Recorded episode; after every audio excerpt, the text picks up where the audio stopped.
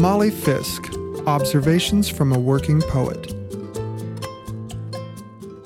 So far today, I've talked to other people about poetry, wild cherry tree volunteers growing from roots so you can't transplant them, hot breakfasts, Halloween decorations in public places, whether you erase your phone texts or not and why, swimming in San Francisco Bay, scattering ashes, and skunks. I've talked to myself about quite a lot more. I won't bore you with the whole list, but I engaged in several negotiations as I was running errands about whether I really needed gas yet and how crowded the grocery store was likely to be. No one on gas, and too crowded one for the grocery store. So I came home without milk and must get gas next time. The price of unleaded will have gone up another 10 cents by then, the way things are going. I had a friend once who didn't understand what I meant when I said I talked to myself inside my head.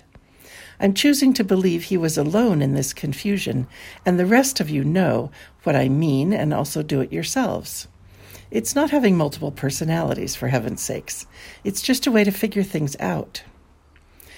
I don't usually talk to myself aloud, but it's not unheard of.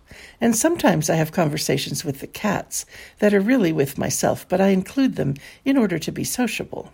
They, being cats, do not respond. Having covered so many subjects before 9 a.m., I am now full up with communication and ready to spend the day alone. The phone will ring with spam calls, but I won't answer it. I'll be sitting in my office at the back of the kitchen, revising essays and looking out the open door at all these orange butterflies who seem to have come to my yard in order to procreate. At some point, I will eat a sandwich. At some other point, I will do yesterday's dishes and empty the compost. It's not good for a person to sit all day, so I try to jump up every hour and circumnavigate the yard to remind the computer it does not fully own me yet. This is what life is weddings, funerals, high school, maybe a delicious meal now and then, some delightful sex, and this the mundane, the routine, the interior. Interspersed with the dramatic, broken wrists, hurricanes making off with your car, wildfires keeping you up at night, vet bills. Remember that question about if you had only a year to live, what would you do with your time? I think this approach is unkind. You don't know what you would do until you get there. The better question is what are you going to do with your time right now? Are you working so you can pay the electric bill? Working because you like revising essays? Touring the country in your 10 year old minivan?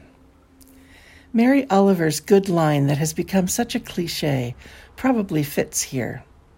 Tell me, what will you do with your one wild and precious life?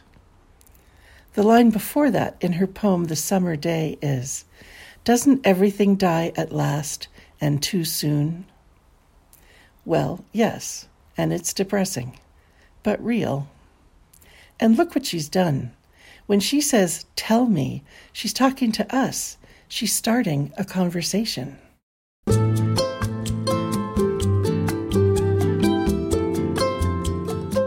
Award winning poet Molly Fisk writes, coaches, and teaches writing in California's Sierra Nevada foothills. You can reach her at mollyfisk.com. This program is produced at the studios of KVMR FM, Nevada City, California. Funding is provided by Harmony Books of downtown Nevada City and KVMR with support from the Corporation for Public Broadcasting.